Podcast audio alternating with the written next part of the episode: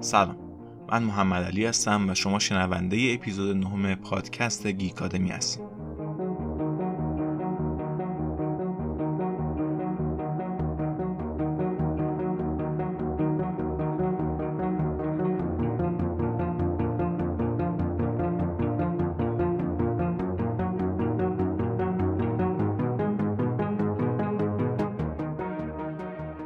کریستوفر نولان کارگردانیه که طی سالهای فعالیتش با آثارش نشون داده که چقدر ذهن خلاق و متفاوتی داره و با هر فیلمش بود جدیدی از این خلاقیت رو نشون داده.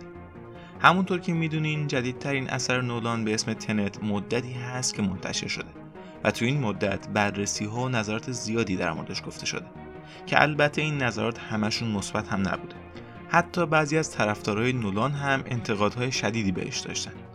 ولی اینجا قرار نیست که این فیلم رو نقد کنیم. قراره توی چارگانه که شامل این اپیزود و سه اپیزود بعدی میشه یه خورده بیشتر در مورد خود این فیلم بدونیم و ببینیم اصلا چی شد. داستان چیه؟ timeline این فیلم چجوری میره جلو؟ وارونگی زمان چطوری اتفاق میافته؟ time pincer یا حرکت گازانبری زمانی چجوری پیش میره؟ و یه سری ابهامات دیگه که شاید با یک بار دیدن این فیلم یا حتی چند بار دیدنش هم متوجهش نشدیم. حداقل بعضی از اینا برای خودم خوب روشن نبود. تو این اپیزود می‌خوایم ببینیم فیلم چجوری میره جلو و در پایان این فیلم چه اتفاقی میفته و همینطور ببینیم دستگاه وارونگی زمان که توی فیلم استفاده میشه چجوری کار می‌کنه. اما قبل از اینکه شروع کنیم اگه این فیلم رو ندیدین پیشنهاد می‌کنم حتما اول ببینیدش و بعد به ادامه پادکست گوش کنید چون بخشای اصلی فیلم براتون اسپایل میشه و اون لذتی که باید ببرین رو از دست میدین باهاتون اتمام حجت کردم که وسط کار حالتون گرفته نشه. حالا دیگه بریم سراغ این اپیزود.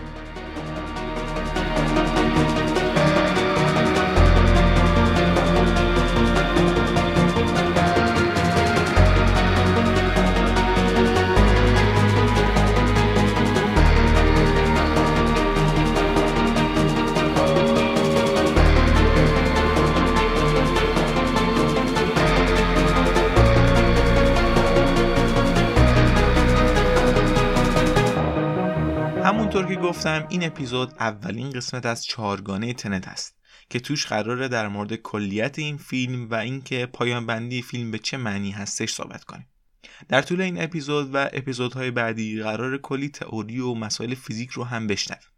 پس سعی کنیم برای شنیدن این پادکست حتما یه جا بشینید. در صورت امکان هم آب و قرص آرام بخشم کنارتون باشه. اول از همه بریم سراغ قضیه اصلی فیلم که بهش میگیم time inversion یا وارونگی زمان. در مورد وارونگی زمان تو اپیزود بعد به طور مفصل تری صحبت می‌کنیم. ولی چون برای ادامه صحبت به یه درک مناسبی ازش نیازه بد نیست که الان کمی در موردش بدونیم. با اینکه در طول فیلم به نظر میاد که قضیه زمان داره پای تئوری چند جهانی یا مولتی ورلد رو که آقای دیوید دویچ مطرحش کرده رو می‌کشه وسط ولی در انتهای فیلم متوجه میشیم که در اصل داره با ذهنیت پارادوکس پدر بزرگ یا گرندفادر پارادوکس میره جلو. حالا این پارادوکس چی میگه؟ میگه اگه تو تو زمان برگردی به عقب و پدر بزرگت رو بگشی اون موقع پدر یا مادرت به دنیا نمیان و در نتیجه تو هم به دنیا نمیای. و در نتیجه توی دیگه وجود نداره که بخواد در زمان سفر کنه تا بیاد و اون پیرمرد نازنین رو بکشه. با این یه فیلم یه جورایی تغییر گذشته رو ممکن جلوه میده ولی می‌بینیم که کارکترهای فیلم طبق اتفاقات مشخص عمل می‌کنن. تا همه چیز همونطوری که باید پیش بره. هرچند که اون کارها از روی عمد بوده باشه یا نه. این قضیه تأثیر مستقیمی روی پایان فیلم داره و کاری می‌کنه که این اتفاقات عملا یه لوپ یا دور بسته باشه. بریم سراغ تکنولوژی وارونگی زمان. وسط های فیلم متوجه میشیم که در آینده دانشمندی مثل اوپنهایمر وجود داره که این تکنولوژی رو به وجود میاره. حالا اوپنهایمر کی بوده؟ رابرت اوپنهایمر کسیه که بمب اتم رو طراحی کرده و این دانشمند آینده ما هم مثل اوپنهایمر با استفاده از تشعشعات تکنولوژی که می‌تونه دنیا رو به پایان برسونه رو طراحی می‌کنه. در فیزیک ذراتی به اسم تاکیون وجود داره که بالفرض می‌تونن سریعتر از نور سفر کنن. این قضیه با قوانین فیزیک در تناقضه و میگن که این ذرات به خصوص می‌تونن در طول زمان به جلو یا عقب حرکت کنن. این دانشمند آینده ما راه حلی رو به دست آورده که می‌تونه آنتروپی یک شی رو وارونه کنه. و اینجوری این شی به جای اینکه به سمت جلو و جوری که ما درکش می‌کنیم حرکت کنه به سمت عقب حرکت می‌کنه. اما از اونجایی که آینده بر اساس اتفاقات گذشته شکل گرفته این ذرات نمی‌تونن چیزی در گذشته رو تغییر بدن. و باید درست همون مسیر حرکاتی که در آینده در مسیرش قرار می‌گیرن رو دنبال کنن که عملا این حرکات گذشته خودشونه. فکر کنم کم کم به اون آب و مسکنی که گفتم کنار دستتون بذارین احتیاج داشته باشین. آنتروپی تاثیر منفی رو بدن انسان داره و گلوله هایی که وارونه شدن تاثیرات جبران ناپذیری به جا می‌ذارن و نمیشه زخمی که بر اثر این گلوله ها به وجود اومده رو درمان کرد. چون اونا زمان رو رو به عقب تجربه می‌کنن. علاوه بر این می‌بینیم که وقتی آدم ها وارد دستگاه وارونگی زمان میشن و مثل اشیا زمان رو رو به عقب تجربه می‌کنن ماسک اکسیژن نیاز دارن. و این به خاطر اینه که اونا به جای اکسیژن دارن کربن دی اکسید وارد بدنشون می‌کنن. پس به ماسک نیاز دارن. به خاطر همین دلایلی که قهرمان داستان می‌تونه با خود آیندهش مبارزه کنه و کلی اتفاقات دیگه که در طول فیلم به وجود میاد. راستی حواستون بوده که کارکتر جان دیوید واشنگتن که توی فیلم اسمی نداره و بهش میگن پروتاگونیست یا قهرمان داستان؟ خب برای اینکه قاطی نکنیم از این به بعد ما همون جان صداش می‌کنیم. اگه بخوام ساده تر این قضیه آنتروپی رو بگم اینجوری میشه. صحنه درگیری جان با خود آیندهش تو فرودگاه رو در نظر بگیریم. اگه همین قسمت رو ببریم و به صورت برعکس شده نگاه کنیم دقیقا همون اتفاقی میفته که در ادامه فیلم و از چشم جان در آینده می‌بینیم. یعنی اگه آنتروپی خودمون رو برعکس کنیم و اتفاقات رو ببینیم دقیقا همون اتفاقات رو به صورت برعکس تجربه می‌کنیم. دانشمند آیندهمون به محض اینکه این فناوری رو به وجود آورد متوجه شد که میشه ازش به عنوان یه اسلحه علیه بشریت استفاده کرد. یعنی اگه تعداد اشیا و افراد وارنه شده به یه حد زیادی برسه جهان درون خودش فرو میره و از بین میره. درست مثل ماری که سعی می‌کنه خودش رو از دوم بخوره. به خاطر همین آیتم هایی که به اسم الگوریتم این کار معرفی می‌کنه رو به نه قسمت تقسیم می‌کنه و با بارونه کردنشون اونا رو به زمان گذشته میفرسته تا دست کسایی که تو زمان خودش هستن و می‌خوان ازش استفاده کنن بهش نرسه.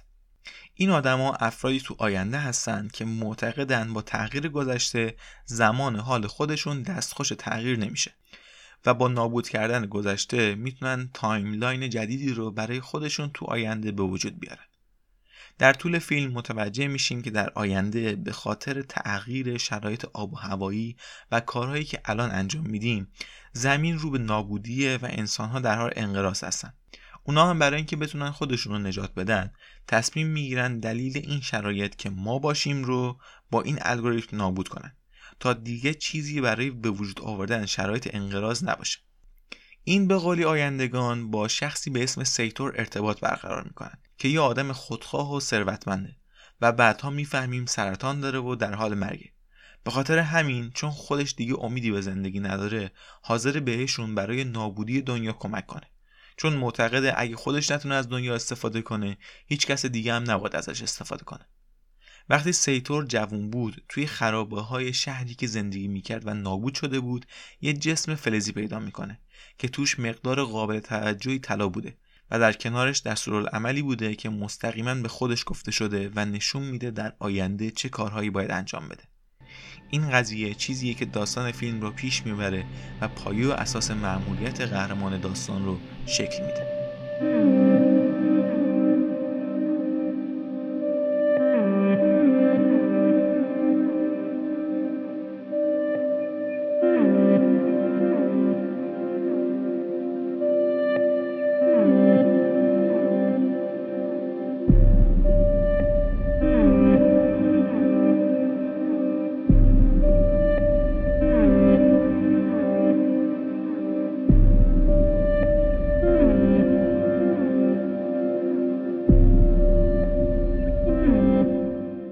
بیشتر از این وارد جزئیات سفر در زمان و مباحث مربوط بهش نمیشیم. چون خود فیلم هم هوشمندانه ازش استفاده کرده و جزئیات زیادی رو نمیگه. ولی همونطور که گفتم در اپیزودهای بعد در مورد وارونگی زمان بیشتر صحبت می‌کنه همین که مفاهیم اولیه این موضوع رو بدونین برای ادامه این اپیزود کافیه. اینو هم باید بدونیم که دستگاه وارونگی زمان مثل ماشین زمان تو فیلم های دیگه عمل نمی‌کنه. وقتی واردش میشیم به یه زمان دیگه نمیریم. فقط آنتروپیمون وارون نمیشه و همون زمان رو رو به عقب حرکت می‌کنیم. پس اگه قرار ده روز به عقب بریم باید کل اون ده روز رو رو به عقب تجربه کنیم و دوباره با وارونه کردن خودمون به مسیر طبیعی زمان و رو به جلو برگردیم. و اینجوری عملا دو نسخه از خودمون تو اون زمان وجود داره خود قبلیمون که توی اون زمان بوده و خود فعلیمون که اومدیم به زمان قبل برای اینکه سیر داستان و timeline رو خوب متوجه بشیم از قهرمان داستان که ما اینجا جان صداش می‌کنیم استفاده می‌کنیم تا بهتر قضیه رو متوجه بشیم. اتفاقاتی که در ادامه توضیح میدم بر اساس timeline یا سیر زمانی جانه. از اول فیلم جان در طول زمان به جلو میره و می‌بینیم که همراه تیمی در کیف به اپرایی حمله می‌کنه تا یه آدم و محمولی که داره رو نجات بده. اونجا اولین بخش الگوریتم رو به دست میاره. ولی مأموریت خراب میشه و اون میفته دست مأمورهای روس. تو همون اپرا جایی هست که تقریبا داشت میورد ولی دقیقا همون موقع توسط یه مأمور دیگه نجات پیدا می‌کنه که به نظر رو به عقب حرکت می‌کنه. ولی جان اون موقع این رو نمی‌دونسته. منظور همون جاییه که گلوله از سوی دیوار در میاد و می‌خوره به اونی که می‌خواد جان رو بکشه. این مردی که نجاتش میده کیفی پشتش هست که ازش یه نخ قرمز آویزونه. باید این نکته رو در ادامه به خاطر داشته باشین چون مهمه. جان رو می‌گیرن و شکنجه میدن. و اون برای اینکه مأموریت لو نره قرص خودکشی رو می‌خوره تا نشون بده حاضر خودش رو فدای مأموریت کنه. بعدش می‌فهمیم که این قرص واقعی نبوده و صرفا یه تست بوده تا بفهمن اون حاضر جون خودش رو برای هدف فدا کنه. و اینجوری وارد یه سازمان مخفی میشه که بهش میگن تنت. خود کلمه تنت جوریه که از دو طرف به یک شکل خونده میشه. و این چیزی که باعث شده موضوع اصلی فیلم هم خودش رو نشون بده. یعنی چه رو به جلو بریم و چه رو به عقب در هر صورت یک اتفاق میفته.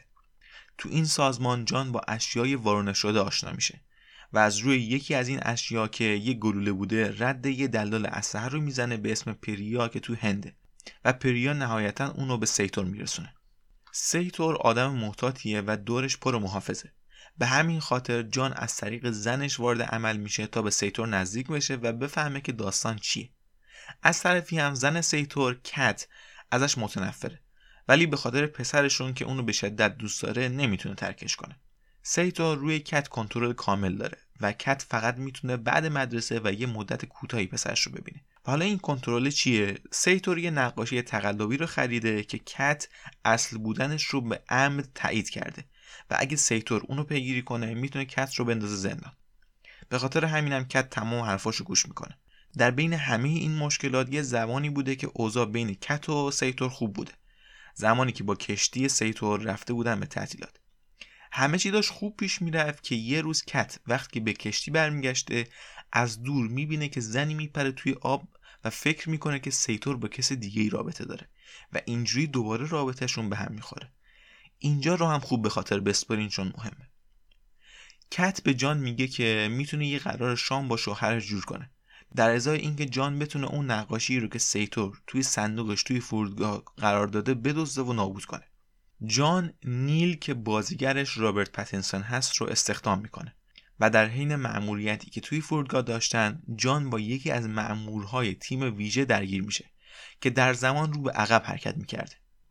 جان تو صندوق سیتور یه دستگاه وارونگی زمان رو پیدا می‌کنه که اون مأمور و یه version دیگه ازش همزمان ازش میپرن بیرون و قبل از اینکه جان و نیل بگیرنشون هر دو فرار می‌کنن. این اتفاق مأموریت رو خراب می‌کنه و جان به دروغ کت میگه که نقاشی رو نابود کرده که اینطور هم نبوده تا به ملاقات با سیتور برسه. اینو هم بگم که خیلی از صحنه هست که تو این خلاصه ای که دارم میگم گفته نمیشه. چون اگه بخوام همه رو بگم خود زمان این اپیزود از فیلم هم بیشتر میشه.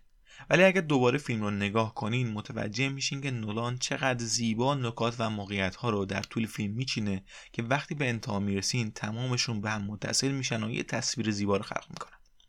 خیلی خوب ادامه میدیم.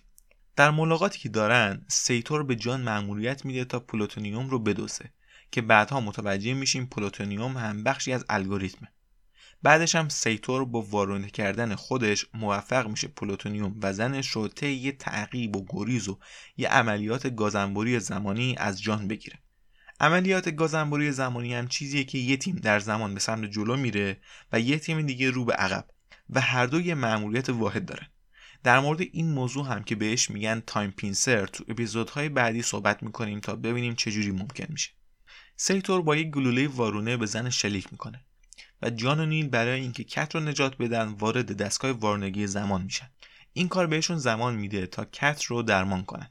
و می‌دونن تو صندوق سیتور دستگاه وارونگی زمان دیگه هم هست که بخوان ازش برای وارونه کردن دوباره خودشون استفاده کنن. برای همین مدتی مخفی میشن تا برسن به اون زمان دوزی از فرودگاه. تو اون زمان دوباره وارد دستگاه میشن و دوباره خودشون رو وارونه می‌کنن تا به زمان مناسب برای ادامه عملیات برسن و اینجوری کت هم حالش خوب میشه. در طول این مأموریت جان متوجه میشه اون مأموری که تو فرودگاه باش درگیر شده در واقع خودش بوده.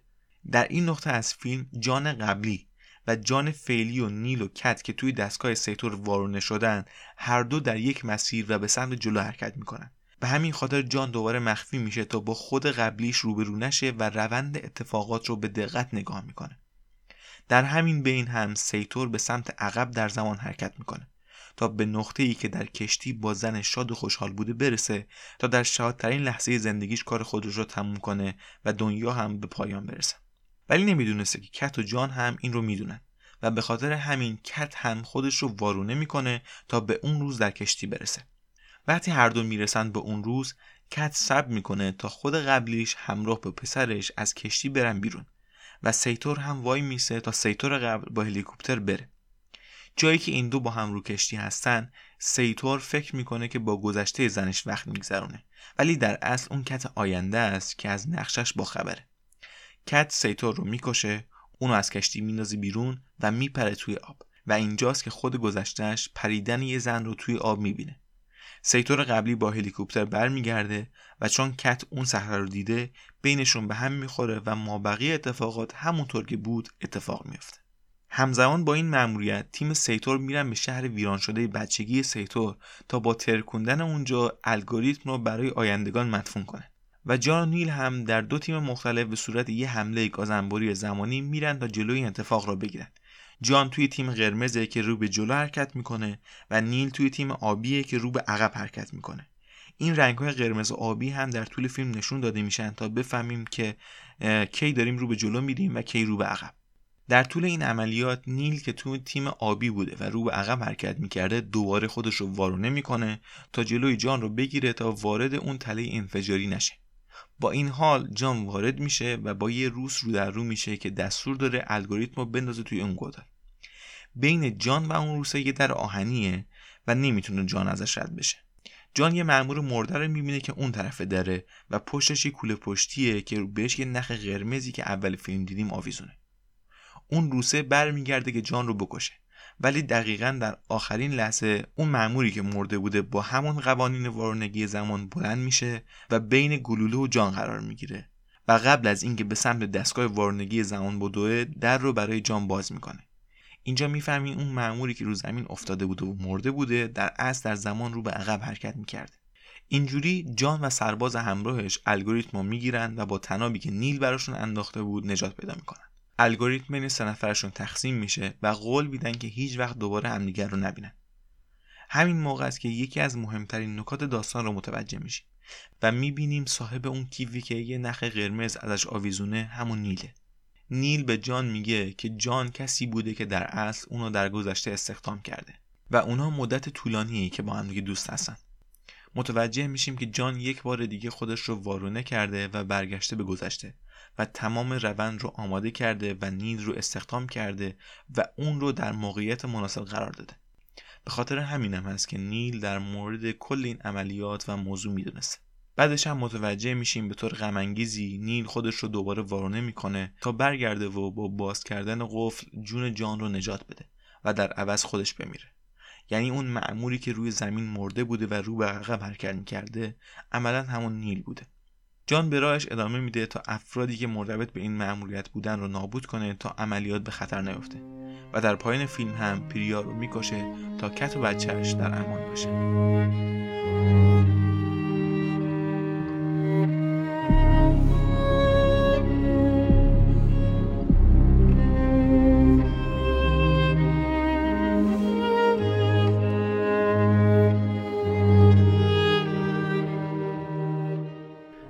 نظرم تنت هم مثل مابقی فیلم های نولان یک اثر جذاب و جالب و پیچیده است که میشه در سالهای آینده باز هم ازش نظریه و تئوری ببینیم و بشنویم. شاید کارکتری مثل قهرمان اصلی داستان که حتی اسم هم نداره به نظر خوب پرداخته نشده باشه. ولی این پیچیدگی های صحنه هاست که فیلم رو جذاب می‌کنه و جلو می‌بره. صحبت در مورد این فیلم بسیاره و اگه پشت هم باشه می‌تونه حوصله سربر باشه. توی این اپیزود سعی کردم درباره کلیت فیلم و سیر زمانی صحبت کنم و در ادامه این چارگانه در مورد بخش های دیگه فیلم که باعث ابهام میشه صحبت می‌کنم. در اپیزود بعد منتظر بخش وارونگی زمان یا time inversion باشید اگه جایی از فیلم هست که براتون مورد ابهامه یا سوالی از فیلم هست که ذهنتون رو مشغول کرده کامنت کنین تا با هم در موردش صحبت کنیم. می‌تونین زیر پست این قسمت در صفحه اینستاگرام سوالاتتون رو مطرح کنید ویدیوها و عکسهایی که مربوط به این اپیزود هستن و درک مطالب رو براتون آسانتر می‌کنه. مثل روند سیر زمانی رو هم می‌تونین از طریق اینستاگرام و تلگرام با آدرس @geekacademy ببینید. آدرس رو در زیر همین پست قرار میدم.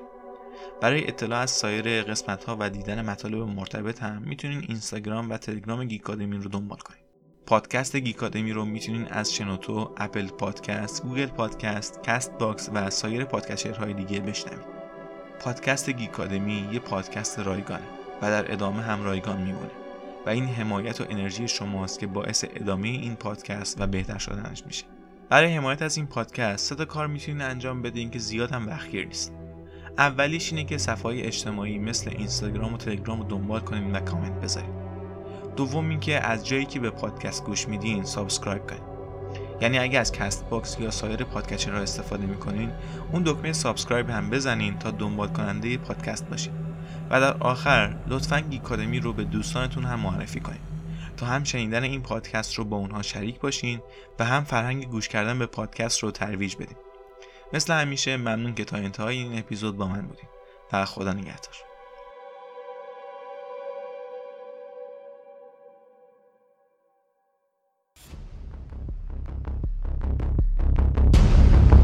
One of these bullets is like us, traveling forwards through time.